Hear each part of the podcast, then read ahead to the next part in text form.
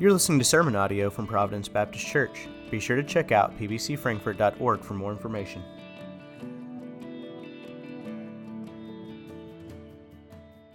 If you have your Bibles, if you turn to Matthew 19, we're going to be looking at the second part of that passage we looked at last week with the rich young ruler, the rich young man. Uh, it's Matthew 19. We're going to be in verses 23 through 30 today.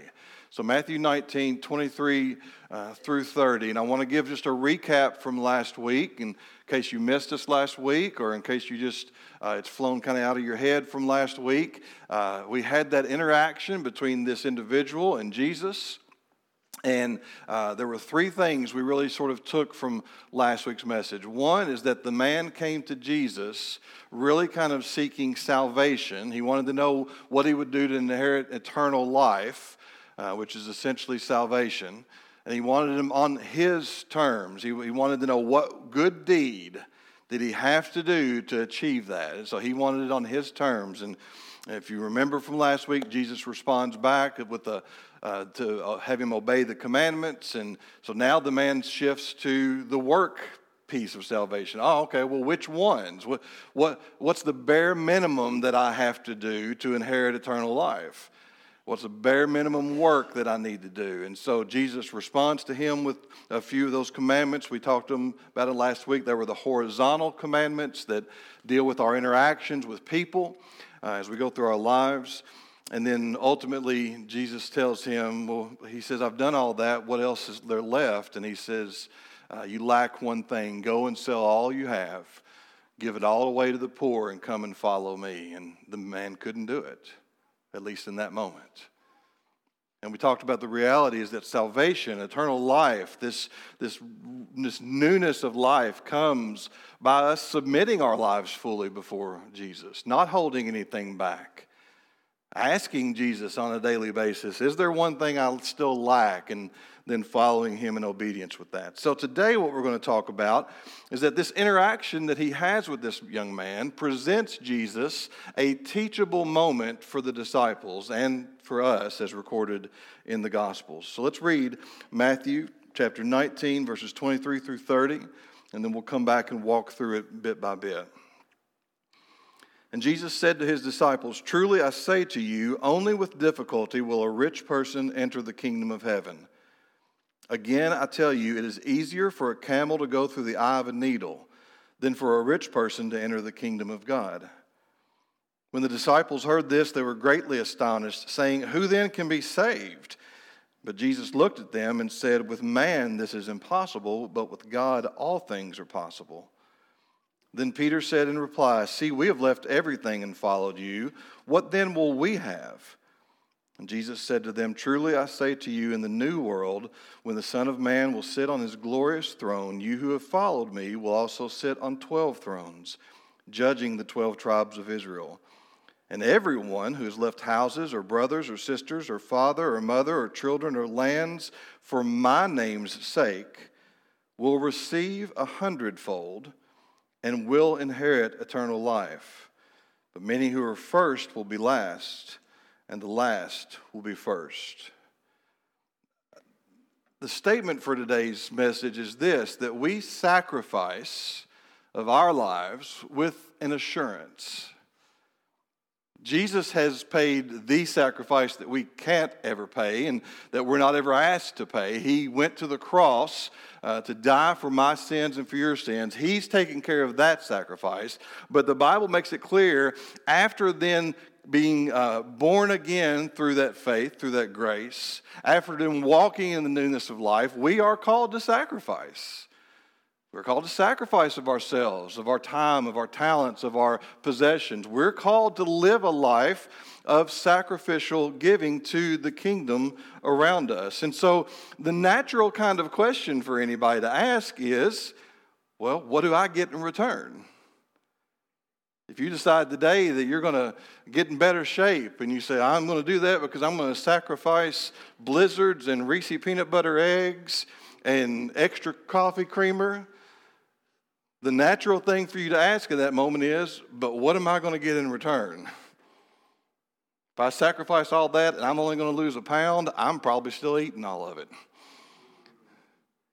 So it's a very human, natural thing to say. If we've sacrificed something, what do we get? And so, what Jesus is teaching Peter and the disciples and then us today is that we who are called by Christ to live in Christ, to live for the mission, the kingdom purpose of God, we sacrifice of ourselves with an assurance. So let's walk through it bit by bit. Let's look back again at verses 23 through 26 to begin this process. Jesus starts that section by saying, Truly I say to you. Some of the older translations will say verily or assuredly, but it all means the same thing. It's Jesus saying to his disciples and saying to us, Pay attention. On Sunday nights, when we were going through the Gospel of John some years ago, uh, we talked about, if you were here in those in attendance in those nights, we talked about how in John's Gospel, the phrase is always truly, truly.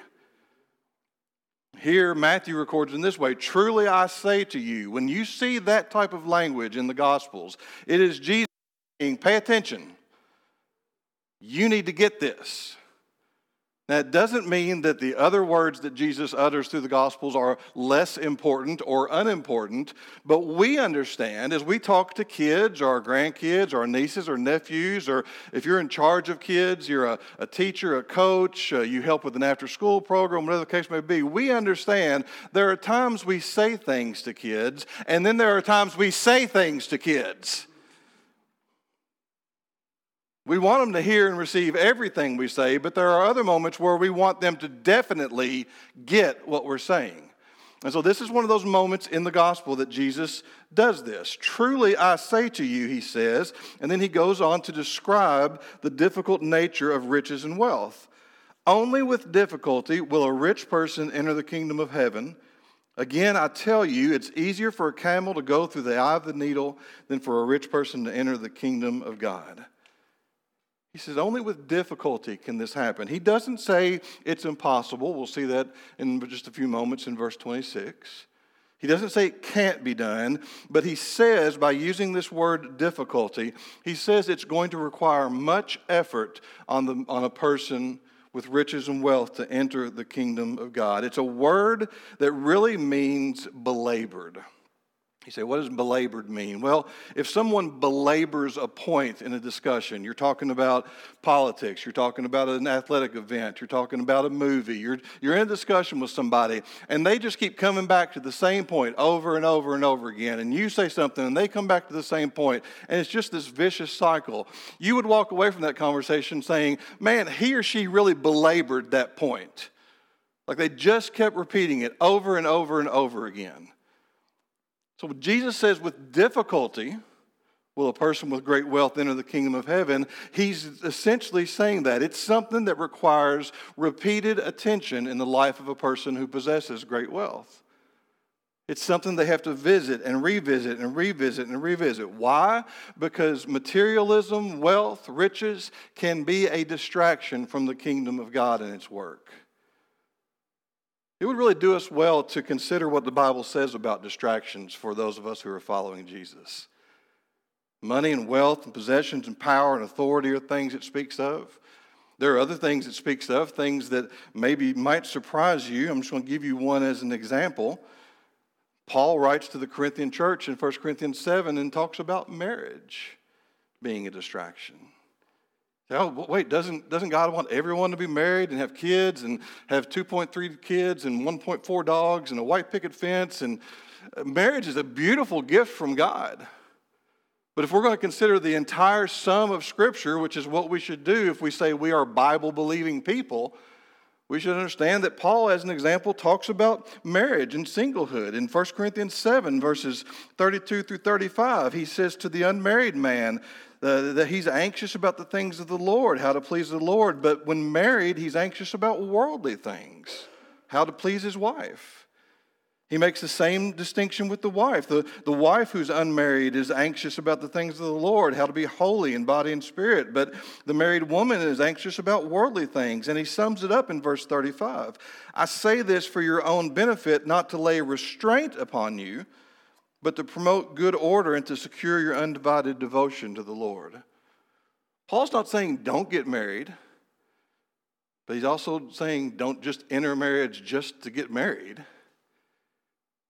He's saying the person who is not married in that situation has a better devotion to the Lord available in their lives. And so there are distractions. Riches and wealth are a distraction. Materialism is a distraction from the kingdom of God. How are they a distraction? How are they difficult for the person who wants to enter the kingdom of God? Well, they can weaken the need for great faith to start with. Riches, wealth, material possessions, even going on to consider this rich young ruler, positions of power and authority, all those things can weaken the need in a Christian for great faith. Many, many years ago, I read this, and I've, I've tried to go back and find the book I read it out of, and I, I can't find it, but it's a phrase that stuck with me for all these years. The individual wrote, It's easy to pray, give us this day our daily bread, when the cupboard is full or the grocery is close by.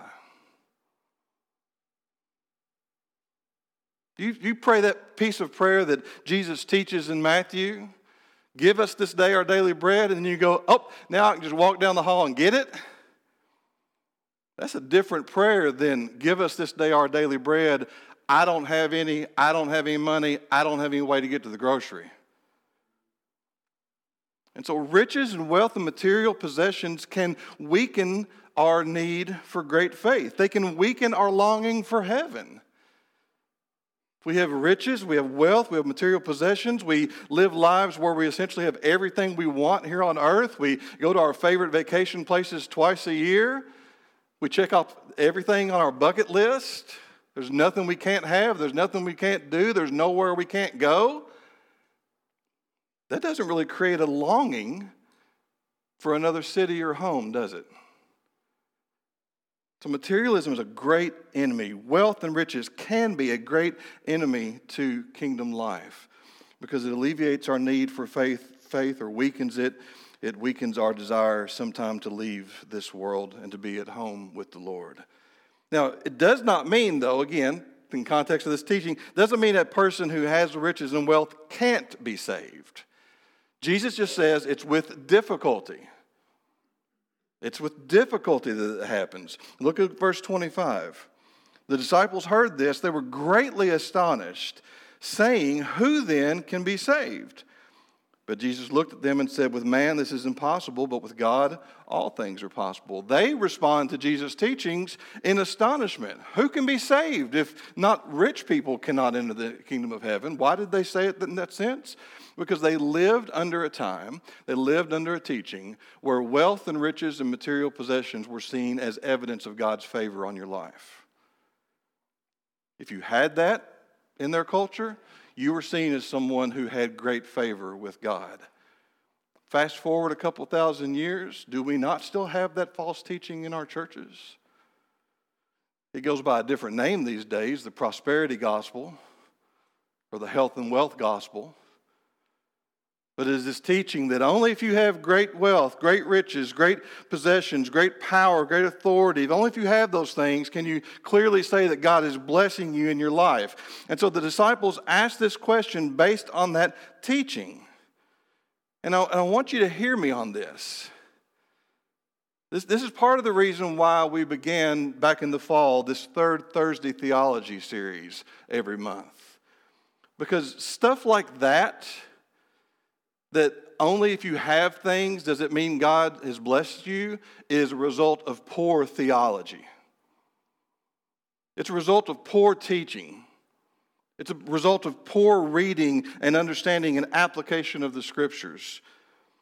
And so we need to understand that when they ask that question, and when we see it even within our own days, that there are preachers who stand up in pulpits or on stages or fly around to different concert avenues and areas and arenas and say, if God really loves you, you'll have everything you want. That is theology to run away from.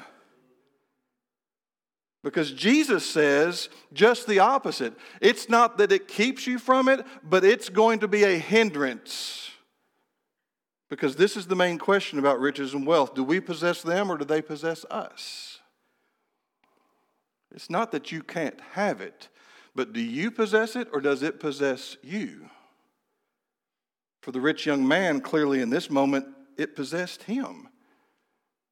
Because when Jesus asked him to give it all up and follow him, he could not do it. So we see that. Peter sees that. The disciples see this. And then Peter has a question, verse 27. Then Peter said in reply, See, we have left everything and followed you. What then will we have? So Peter has a question, just like the rich young man had a question. He had a question of, What must I do to inherit eternal life? What's the bare minimum I need to do, Jesus, to get in? Peter then, on the heels of this, has his own question. Well, what about us? What was Peter's motive? Well, perhaps it was just simply that he wanted to gain some assurance for himself and for his disciples. He, he tends to be a person in the Gospels who speaks on behalf of the rest of them. So maybe he was doing that. Maybe it was a, a subtle or a not so subtle way to remind Jesus of what the disciples had done and how it was the opposite of what the rich young man had done. Think back to that story from last week. Jesus says to him, Sell all your possessions, give to the poor, and come follow me. Look again how Peter phrases the question or the statement in question. See, we have left everything and followed you. What then will we have? And there are many who are critical of Peter's question here, that he's being very selfish in asking it.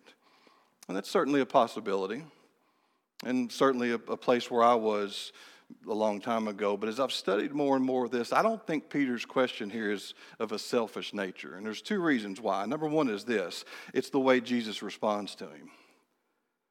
There's another place in the Gospels where Jesus is talking about that he would be going and dying and being raised up again after three days. And uh, Peter basically says in those places in the Gospels, No, not you. You don't have to do that. Uh, there, there's a different plan for you. And if you know those stories well in the Gospels, you know that what Jesus does is he rebukes Peter. Get behind me, Satan. He responds to Peter in that moment in a very harsh fashion. He does not do that here in this moment. He does not rebuke Peter's question, he just answers it, as we'll see in just a moment. Secondly, I think it's fair to say that Peter was just asking the statement because, again, it is sort of human, natural in, uh, curiosity to inquire what about me? What about us? See what, see what I've done, see what we've done, what's going to become of us. And then, thirdly, I think it's natural for Peter to have asked this because God's word does speak about eternal rewards. In Matthew chapter 5, as Jesus is tying up the Beatitudes there in the first part, he talks in verse 12 about being persecuted for his sake. And he says, Great is your reward in heaven. 1 Corinthians 3, Paul speaks to the Corinthian church and speaks to them of that their works will be examined, and their works will be examined and either rewarded in gold and silver or will be burned up in hay. Paul talks in 2 Timothy about a crown of righteousness that he would receive and that all who welcome Jesus' coming will receive. Peter talks in 1 Peter 5 about an unfading crown of glory that we will receive in heaven. James 1:12 says of receiving the crown of life. So the Bible clearly speaks of God's word clearly speaks of the fact that there will be rewards eternally for those who are faithful. And knowing that, and knowing that that even was an Old Testament teaching as well throughout the Jewish faith, Peter's question here is quite understandable. But it helps us to then think in, in terms of these ways. Your greatest reward eternally, my greatest reward eternally, is Jesus. Period. There's nothing that you or I will get that Jesus has not allowed us to get. There's no amount of faithfulness on my part or your part or anybody's part on this, on this earth. But what is not faithfulness that is given to us by Jesus, the empowerment of the Spirit, the truth of God's Word, to be faithful in situations that then allow us to look forward to rewards. You may have grown up hearing, as I did quite often, that we'll lay all of our crowns at Jesus' feet. I want to read to you from Revelation 4 because you may not know where that exists. In Revelation 4, John's seeing this eternal picture. Beginning verse 9, he writes, Whenever the living creatures give glory and honor and thanks to him who's seated on the throne, who lives forever and ever, the 24 elders fall down before him who is seated on the throne, who is Jesus, and worship him who lives forever and ever. They cast their crowns before the throne, saying, Worthy are you, our Lord and God, to receive glory and honor and power, for you created all things, and by your will they existed and were created. See, if you've ever heard that as a kid or a young adult growing up, well, anything you receive as a heavenly reward is just going to be given back to Jesus, that's where it comes from. That in heaven, the reality for us is going to be faithfulness on earth resulted in us getting some great things the crown of righteousness, the crown of life, all of these things that scriptures talk about. But ultimately, what it gains us is to be in His presence forever. And because He's the one that makes our very faithfulness possible, we give it all back to Him. See, Peter's question is understandable and it's right for him to ask, but the understanding that Jesus is going to give him in his answer is that yes, you're going to get something, but the greatest thing you're going to get is eternal life. Look how Jesus answers it in verses 28 through 30.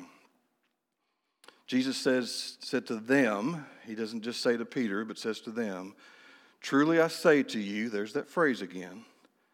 In the new world, when the Son of Man will sit on his glorious throne, those of you who have followed me will sit on 12 thrones, judging the 12 tribes of Israel. So he's speaking directly to the disciples. And then he includes everyone else, you and me included, who know Jesus.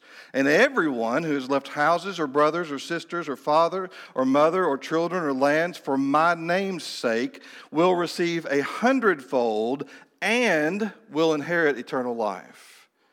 I'll come back to that and in just a moment. I want to talk about this issue of what he says here in verse 28 the new world. Some of your translations use the word in the new or in the regeneration. It's a word that means to take something that exists and refashion it, repurpose it for something new. So Jesus is speaking that there will be a time, we, we know it because again, we understand the sum of Scripture. We know it to be the time that Revelation talks about the new heavens and the new earth, that when the kingdom is fully set up here, but it is that which exists being repurposed or refashioned into something new. The only other place in Scripture where this particular word is used is in Titus chapter 3.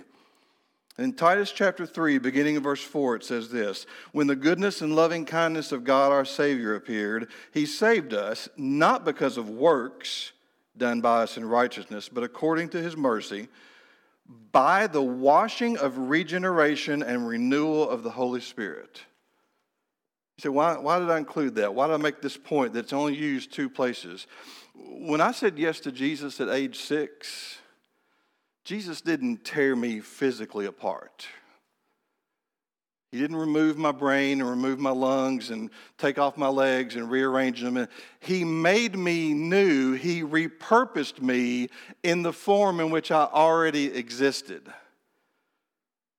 So when he says in the new age or in the regeneration, there in verse 28 in Matthew, he's speaking of these new heavens and these new earths, this time when the kingdom will come and be a part of this forever and ever and ever. Amen.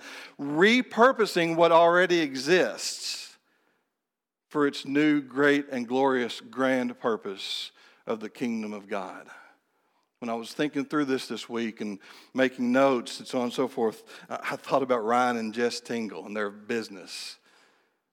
Right? Like they, they get a piece of furniture and they, they strip away the varnish and the old paint and maybe the hardware that's broken and so on and so forth, but then they, they repurpose it, they refashion it. They don't take it all together and reassemble it, and they, they take it and they repurpose it or refinish it or make it new as it exists, just in a new way.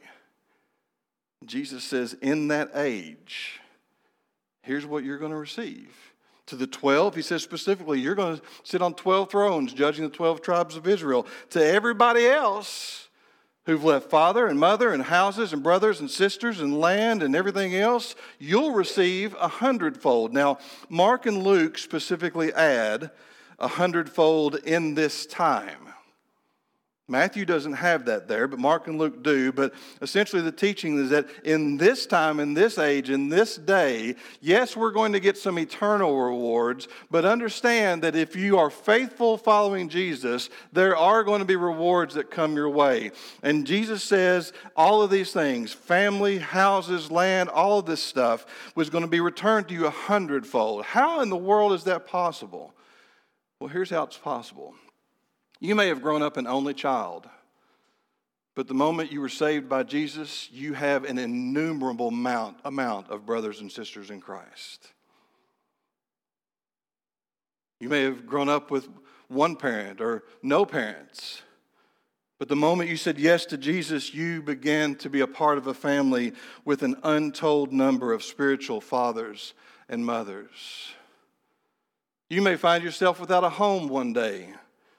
But the hope would be that if you found yourself without a home one day, that you would be able to call on an innumerable amount of brothers and sisters and spiritual fathers and mothers, and somebody would say, Come live in my basement or above my garage or somewhere. What Jesus is promising is that on this earth, as you and I sacrifice and give, He has set up a spiritual family to take care of one another. And if you grew up, my mom grew up as an only child. Her most treasured relationships were her spiritual brothers and sisters in Christ. Jesus is saying, don't worry about what you lose, understand what you're going to gain. Sacrifice with assurance. But he does so in such a way there as we begin to wrap up, and he says this. Look at the end of verse 29 again. He says, You'll receive all those things a hundredfold, meaning here, but then he wraps it up by saying, and will inherit eternal life. And again, that is the ultimate goal.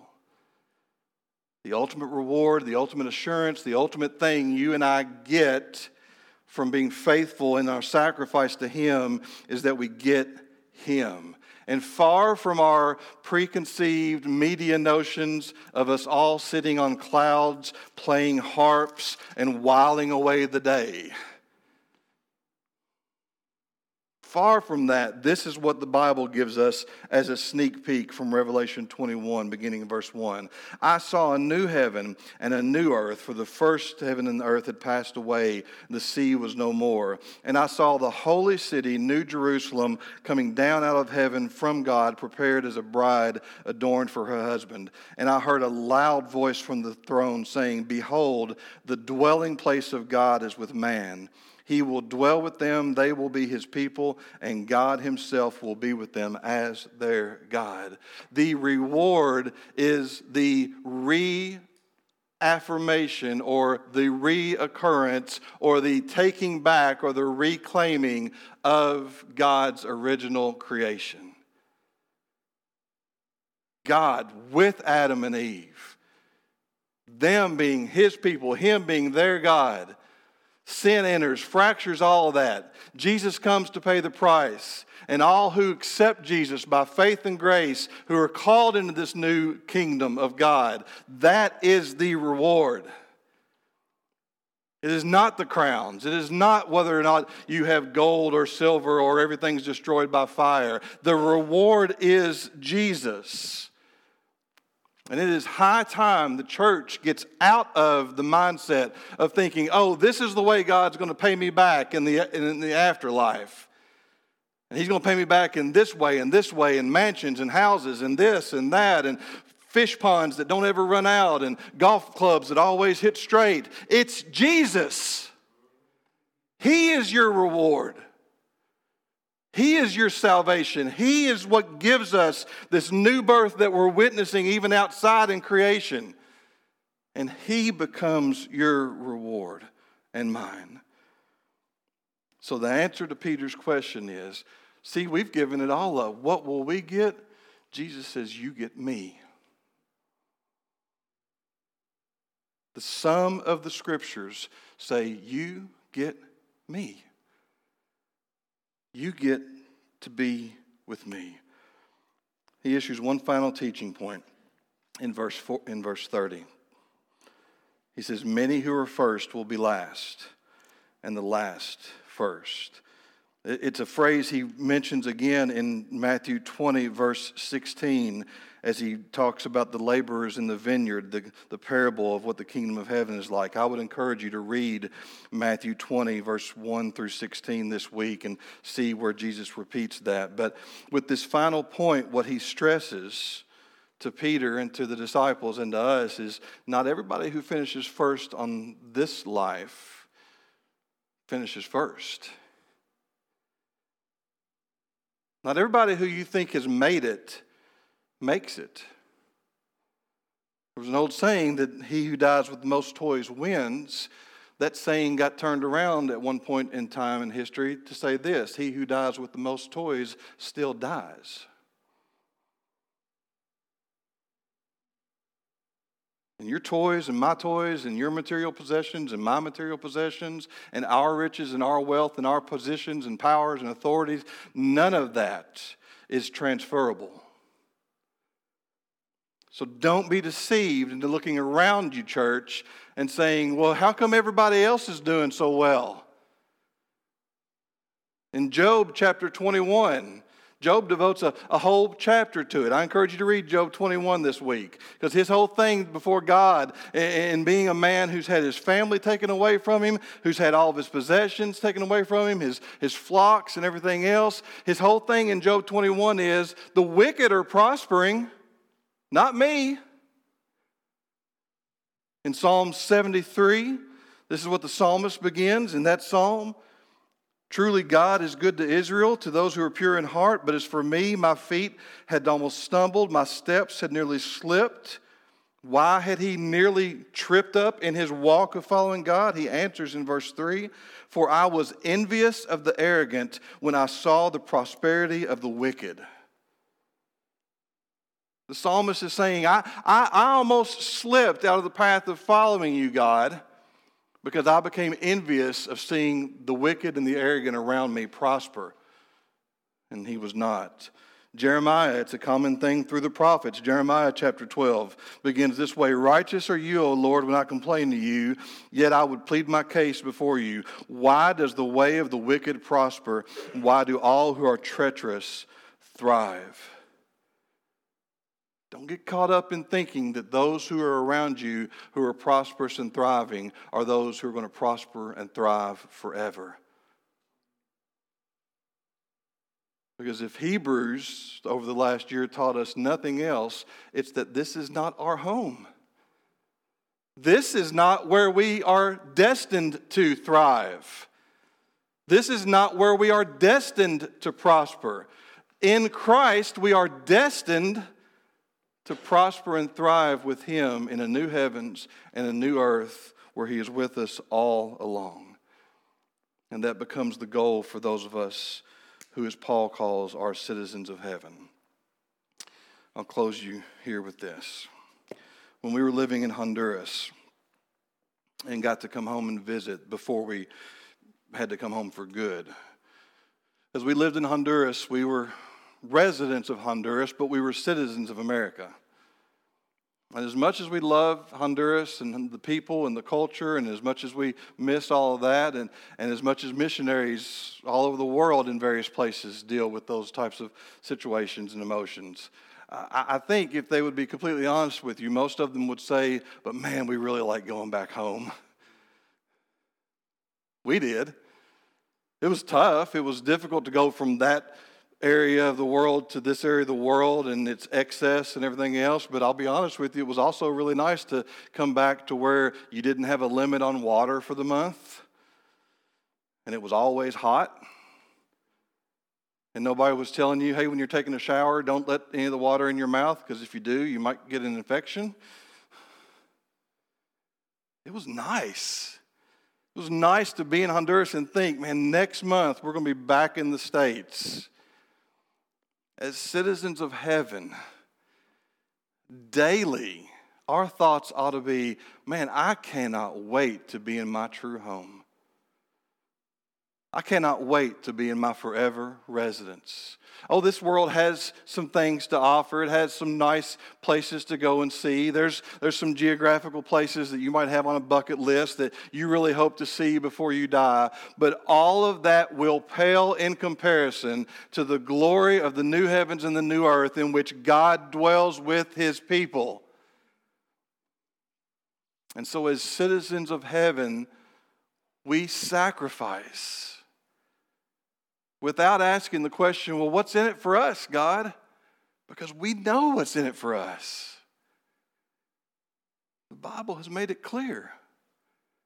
The question is really this do we trust that? Do we trust that what we read and say and preach and teach is really the way it's going to be?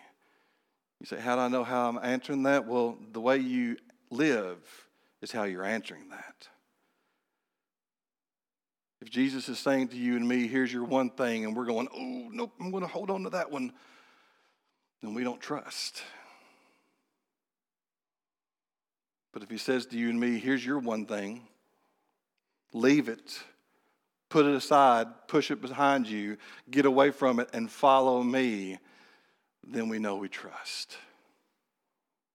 And as we sang, then we know we trust and obey. Do you trust Him? You trust Him to save you? Do you trust Him for everything else? I pray we do. Thanks for listening. If you have any thoughts, questions, or prayer concerns, please email us at pbcfrankfurt at gmail.com.